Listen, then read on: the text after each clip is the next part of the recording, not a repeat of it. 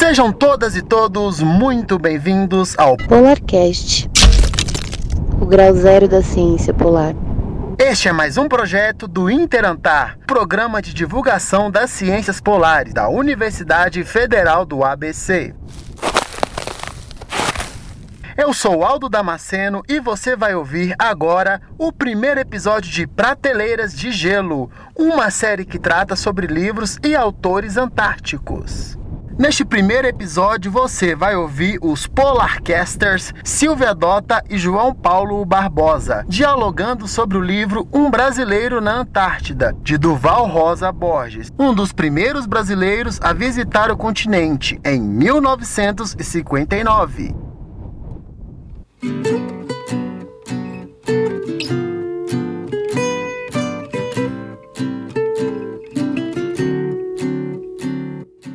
Boa tarde. Boa tarde. Como vai? Tudo bem, Silvia? Eu tô aqui. Tudo bem, eu tô aqui feliz com esse encontro contigo para falar sobre o livro Um Brasileiro na Antártida, do Durval Rosa Borges. Que prazer, João. Este com quem estou conversando é João Paulo Barbosa, um historiador, fotógrafo, com muita experiência na Antártica, com muitas coisas para compartilhar com você e comigo aqui no nosso PolarCast. E nós estamos hoje iniciando uma programação, uma série de podcast chamada Prateleiras de Gelo. E o João Paulo já fez spoiler dizendo sobre qual livro iremos falar hoje, Um Brasileiro na Antártica. João, me conta, você conheceu o Durval Rosa Borges? Não, eu não conheci o Durval Rosa Borges, infelizmente, né? Eu nasci, ele já tinha uma idade avançada, então a gente não foi contemporâneo de vida adulta. Mas eu o conheci na imaginação, né? Por meio desse livro, que é uma pedra fundamental da literatura antártica relacionada ao Brasil, né? Eu ouvi muitas histórias dele por meio do professor Vilela. O professor Vilela sim conheceu o Durval e os dois se admiravam muito, né? Os dois tinham uma cumplicidade e, de certa forma, um desejo de comunicar a Antártica para o público brasileiro. Então, o Durval, ele é muito importante na minha vida porque eu me identifico com ele como um viajante. Ele era um viajante, né? Jornalista e médico. Eu sou um viajante, fotógrafo, historiador, e me identifiquei com ele porque ele se esforçou para ir para a Antártica, né? Ele mexeu os pauzinhos dele para entrar numa expedição norte-americana, isso, imagina, durante o ano geofísico internacional, e ele conseguiu e deixou para a gente esse livro, que é um livro, não chega a ser raro, é possível comprar ainda, mas inclusive é um livro que merece uma segunda edição, né? No sentido que eu acho que muitas pessoas iam gostar de ler esse livro, Crônicas de uma Viagem ao Redor do Mundo, uma viagem de 30 dias do Brasil, Antártica Brasil. Numa época ele precisou realmente viajar por meio mundo, ir para os Estados Unidos e depois ir para a Ásia e até chegar na Antártica, né? De Nova Zelândia, Antártica, depois ele voltou para Nova Zelândia, voltou para o Brasil pela Europa. O Durval foi para a Antártica por um caminho bem comprido, né? Ele não saiu do Brasil, parou no Ushuaia ou em Punta Arenas e seguiu para a Antártica. Não, ele deu uma outra volta aí, bem maior, né? Sim. Por que será que ele fez isso, você sabe? Primeiro porque os Estados Unidos e a Nova Zelândia, desde, né, da assinatura do tratado, eles têm uma relação. E a Nova Zelândia, então, virou o porto de entrada, né, que chama-se Gateway, o porto de entrada dos norte-americanos na Antártica. Até se você for pensar para eles, né, para os estadunidenses, até mais rápido, né, porque eles saem dos Estados Unidos, digamos, no caso do Durval, de São Francisco, faz uma escala no Havaí e depois você já está na Nova Zelândia. Na Nova Zelândia, então, tem todo o aparato, inclusive, né, os navios norte-americanos inclusive o Glacier, né, que tanto o Vilela quanto o Durval viajaram, que era o grande quebra-gelo da época, eles eram preparados em Christchurch, né, no sul da Nova Zelândia. Então ele fez essa viagem longa porque ele estava no esquema norte-americano, né? Então a ida dele foi Brasil, Nova York, São Francisco, Havaí, Nova Zelândia, Antártica. A volta dele, como você falou, porque foi uma volta ao mundo, né? Ele voltou para Nova Zelândia, Austrália, Filipinas, Tailândia, Índia, né? Onde tem aquela passagem dele com o Nehru, que é muito interessante. Depois da Índia, ele foi para a Europa e da Europa para o Brasil via Dakar. Então foi uma volta ao mundo maravilhosa, para a época, uma volta de sonhos em tão pouco tempo. Quer dizer, é uma época em que a comunicação era feita por meio de jornais e revistas, e ele era correspondente de revistas brasileiras. Então esse livro surgiu da contrapartida dele em divulgar uma viagem para a Antártica com os neozelandeses e principalmente os estadunidenses. E, enfim, foram 70 mil quilômetros, ele passou por todos os continentes e usou 11 companhias de aviação. Ele dormiu porque 30 dias, todos os continentes... imagina, uma viagem muito rápida, né? A informação que o livro dá é que ele escreveu para a revista Visão e para o Correio da Manhã. Mas uma informação interessante é que ele emagreceu 7 quilos em 30 dias. Ai, que boa dieta, hein? Melhor... Deixa eu perguntar, João, você sabe que a Sociedade Brasileira de Geografia queria ou entendia sobre a Antártica ou pensava sobre a Antártica? Bom, a Sociedade de Geografia Brasileira, localizada no Rio de Janeiro, já estava antenada com a Antártica desde 1897, porque em 1897, quando a expedição belga passou pelo Rio de Janeiro, a Sociedade Geográfica Brasileira, que na época se chamava Sociedade de Geografia do Rio de Janeiro, colheu esses viajantes antárticos, e esses viajantes antárticos em 1897 eram 19 homens de 6 países, incluindo o Amundsen, né, o famoso Roald Amundsen, estava no Rio de Janeiro em 1897, esses, digamos, expedicionários antárticos fizeram palestras na Sociedade de Geografia Brasileira. Então, falando um pouco, uma pequena digressão, é isso. A Sociedade Geográfica Brasileira foi a maior interessada em publicar esse livro. Foi o primeiro livro, de fato, escrito por um brasileiro sobre uma viagem antártica. Quer dizer, um brasileiro que foi à Antártica. Porque antes do Durval, a Anésia Pinheiro Machado foi para a Antártica, mas ela não chegou a pisar no continente, né? Ela foi até as Ilhas Melchior. E a Anésia, a viagem dela foi comunicada em alguns jornais e revistas, mas ela não deixou um livro. Então, esse livro é uma pérola, né? É uma certidão de nascimento da literatura brasileira na Antártica, digamos. Eu quero esclarecer ao nosso ouvinte, a nossa série Prateleiras de Gelo pretende falar sobre livros de brasileiros que estiveram na Antártica, histórias de brasileiros que foram à Antártica, mas como vocês vão perceber, o João que faz aqui o ping-pong comigo é especialista em digressões geladas. Então, toda vez que a gente trouxer um livro, vamos falar de um autor, ele vai trazer muitos outros e nós vamos saber muito mais sobre a história. Essas digressões vão precisar ser costuradas por você, ouvinte. Então, colecione essas digressões para que a gente possa, ao final da nossa série aqui, construir uma história única. PolarCast. O grau zero da ciência polar. João, eu queria começar... Eu não sei se você consegue imaginar, quando eu li o livro, eu li a epígrafe dele, a dedicatória do livro, e eu fiquei, até agora, eu estou ainda sem conseguir construir o que o autor quis dizer. Então, eu quero dizer, inclusive, né, para o nosso ouvinte, que apesar dele ser um médico, ele era um jornalista, e a escrita dele é muito agradável, né? Ele tem um tom literário, uma estética muito agradável. Então é um livro que você lê se deliciando, né? Com prazer. Isso é muito importante. Mas eu vou começar na dedicatória. A dedicatória dele é assim: A Maria, dona de minha ausência, É, eu entendo muito bem essa dedicatória dele. Explica, entendeu? João.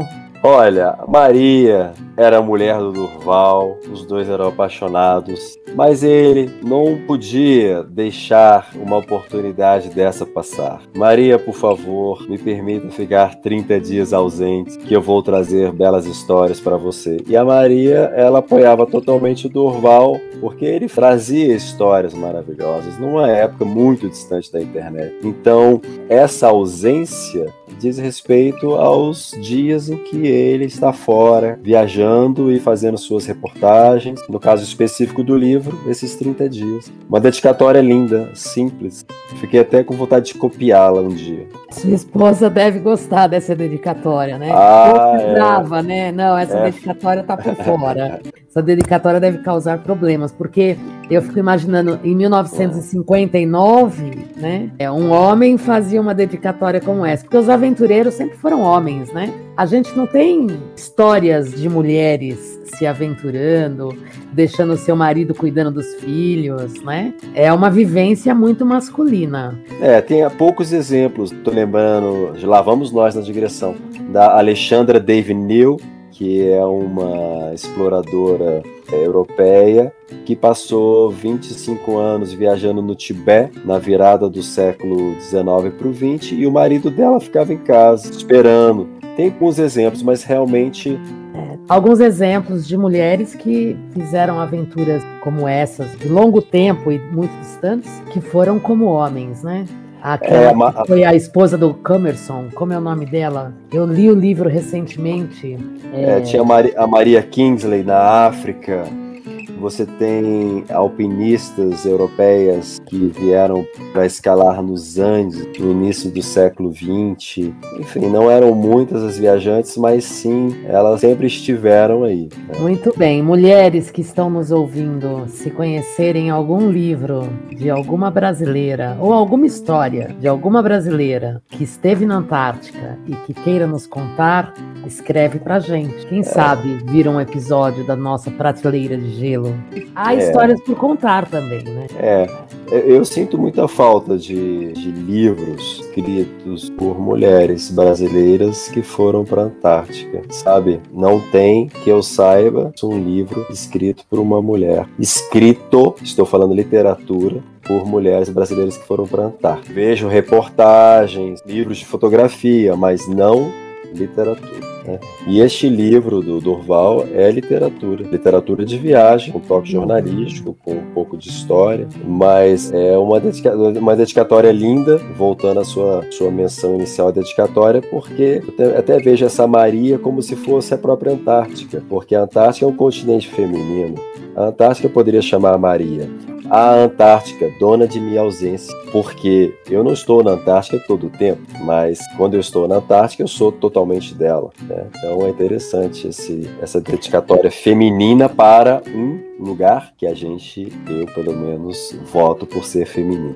Eu tenho a impressão que eu estou na Antártica o tempo todo, sabe? Eu fico o tempo inteiro pensando em levar a Antártica para as pessoas, então tendo ideias e criando e pensando nisso, e aí eu acordo pensando em Antártica e vou dormir pensando em Antártica. Mas voltando ao livro e fugindo das digressões, daqui a pouco a gente vai para uma digressão. O livro, então, conta essa história do Durval. Ele esteve no Glacier, que é um quebra-gelo, que foi comandado pelo...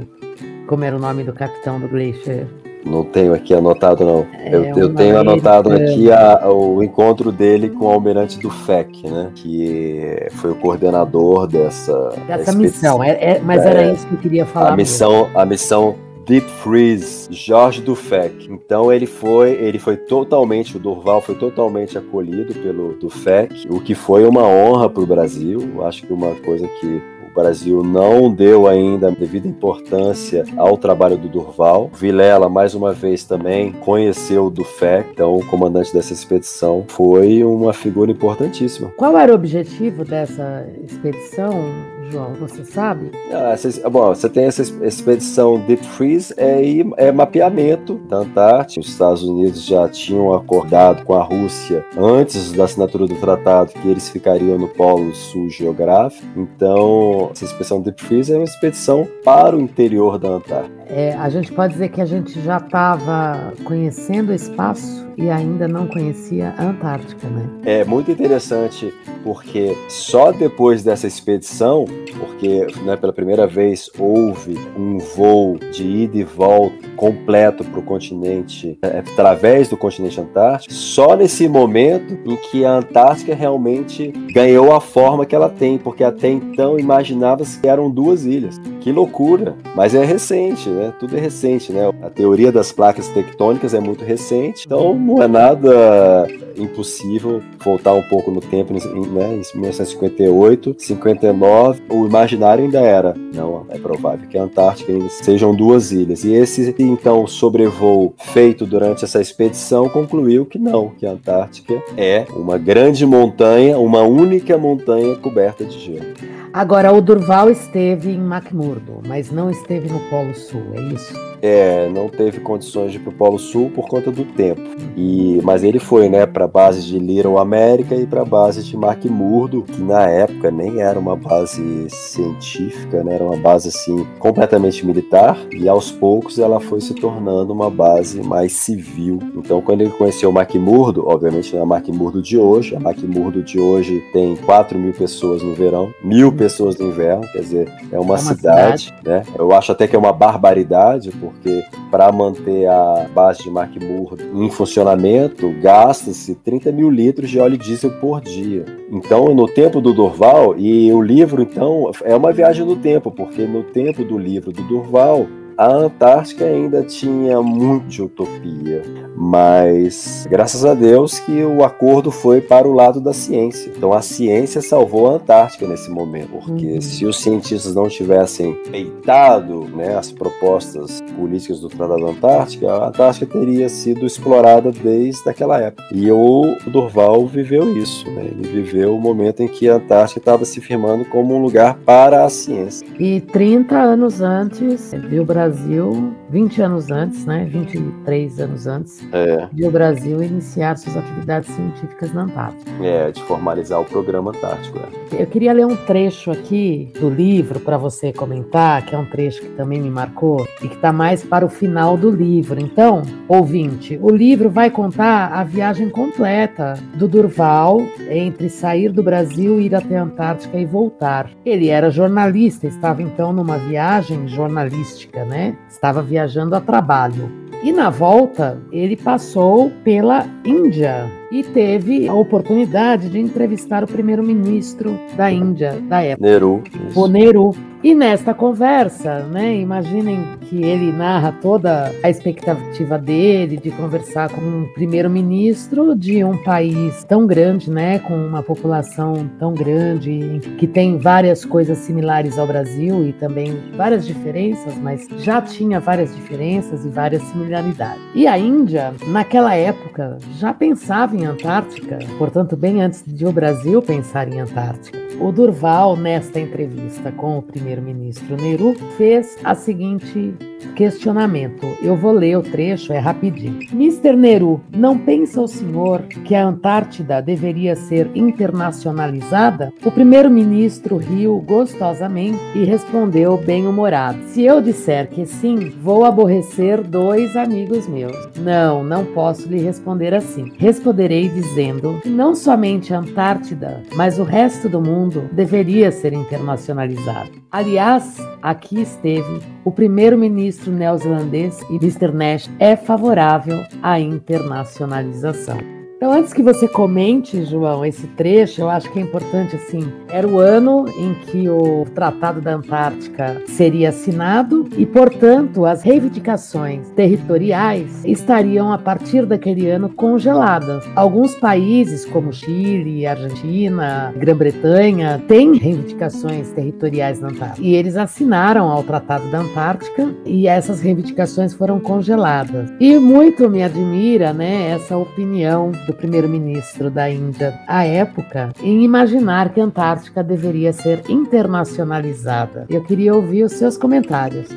Primeiramente, sempre digo assim, eu tive a oportunidade de passar quase um ano na Índia para entender um pouco como é que é o indiano. Aí eu sempre digo, a Índia é o lugar mais incrível com pessoas. A Antártica é o lugar mais incrível sem pessoas. O Nehru, quando respondeu isso, ele é, de certa forma, discípulo do Gandhi, né? A Índia tinha acabado de se tornar independente. Então o Gandhi fez essa coisa incrível de unir um país com tanta diversidade, porque a gente sabe que na Índia tem mais de 1000 línguas. Hoje, são 20 línguas oficiais na Índia. Então, pensar um indiano, primeiro-ministro, pensar a internacionalização da Antártica e do mundo é muito para frente para ela. E o que eu acho interessante da resposta dele, incluindo o Mr. Nash, né, o primeiro-ministro da Nova Zelândia, para mim foi uma surpresa, porque eu não esperava o primeiro-ministro, porque a Nova Zelândia é um dos 7 países que, na década de 40, 50, se colocou como reivindicante de território. Então, eu acho que essa passagem que você leu deveria ser lida, relida e divulgada para todo o planeta, para lembrar ainda dessa possibilidade que ninguém imaginou que a Antártica ia chegar. Então, eu acho muito interessante para a época e eu acho muito fantástico ele ter incluído isso no livro. Ele foi muito inteligente, preciso com as coisas que ele colocou no livro. É um livro muito sintético para uma viagem de 30 dias. É um livro muito rico para uma viagem tão legal. E esse papo foi um papo super interessante, porque imagina a oportunidade dele conversar com o primeiro-ministro e de perguntar sobre o tema que era o assunto dele no momento. E a Índia tornou-se membro consultivo do Tratado da Antártica no mesmo ano que o Brasil. Então o Brasil e a Índia são irmãos consultivos. Então, para mim, é muito simbólico essa conexão do Brasil com a Índia, não só a conexão histórica por meio dos portugueses, né, que vem do século XVI, mas esse breve lampejo de humanidade entre um brasileiro e um indiano falando sobre a Antártica, que é um lugar que realmente não merece fronteiras de nenhuma forma. Merece cidadãos do mundo, né? Essa expressão, eu sou cidadão do mundo... Eu acho que só mesmo conhecendo a Antártica a gente compreende melhor o que é ser cidadão do mundo, né? Porque você, para ser cidadão do mundo, precisa proteger o lugar que você vive de uma maneira muito, muito profunda, né? E eu acho que nós não fazemos isso de verdade onde vivemos, né? Nós, cidadãos, por exemplo, a sociedade brasileira ou aqui na minha cidade ou na sua, nós não estamos protegendo de verdade. E eu acho que quem vai à Antártica, mesmo viajando por um livro como o do Rosa Borges, pode compreender o que significa proteger um lugar, porque compreende o que é a necessidade desse lugar e o que esse lugar pode nos oferecer. E a Antártica, eu acho que ela transmite isso pra gente, né? Essa sensação. Não seria um lugar para ter divisas territoriais. Sem mas dúvida. A gente entende o porquê alguns países fizeram essas reivindicações naquela época, né? São até legítimas essas reivindicações, mas é uma mentalidade já ultrapassada. Mas para a época era legítimo, né? A colonização da Antártica por 7 metrópoles. Hoje a colonização da Antártica corre com 54 metrópoles. A internacionalização abarca 54 países. Mas, como eu gosto sempre de falar, a Antártica ela é propriedade, entre aspas, né? Principalmente das pessoas que nunca ouviram falar dela. Claro que a Antártica, para mim, é dos bichos, né? Não é do ser humano. Por mais que a gente pense, na Antártica eu me sinto cidadão do mundo, mas no sentido da responsabilidade de cuidar do lugar. Sim, é um conceito diferente do que a gente tem usado, né? A gente costuma dizer, cidadão do mundo é aquele que viaja um montão, né? Não, a proposta que eu tô trazendo é diferente mesmo.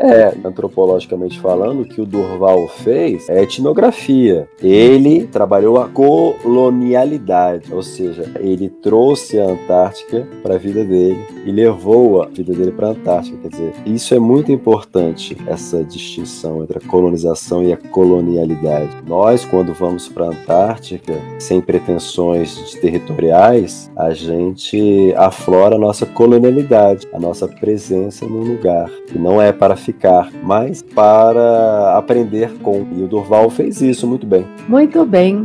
Acho que falamos bastante sobre o livro, né?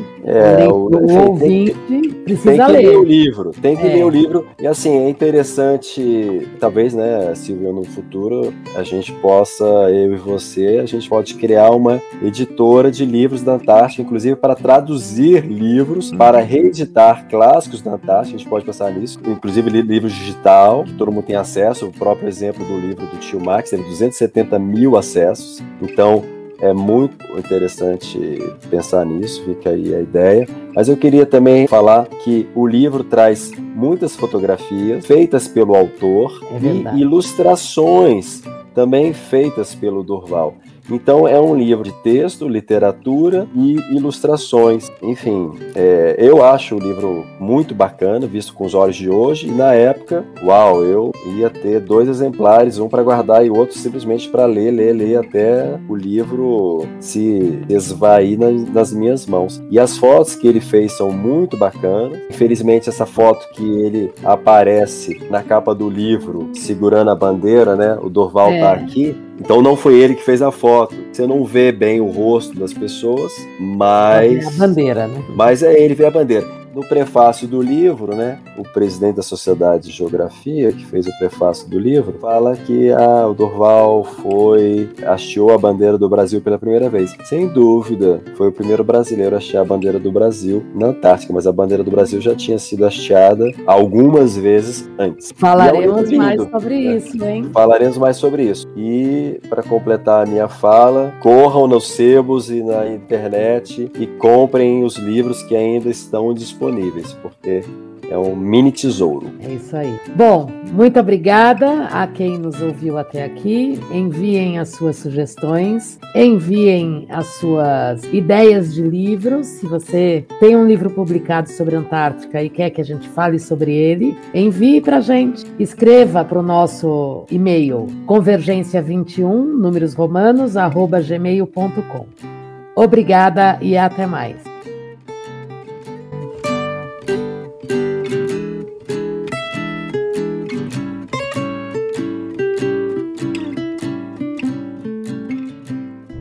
Você acabou de ouvir o PolarCast, projeto do Interantar, um programa de divulgação das ciências polares da Universidade Federal do ABC. Produção Silvia Dotta, apresentação Silvia Dotta e João Paulo Barbosa, edição por Aldo Damasceno. Muito obrigado e até a próxima.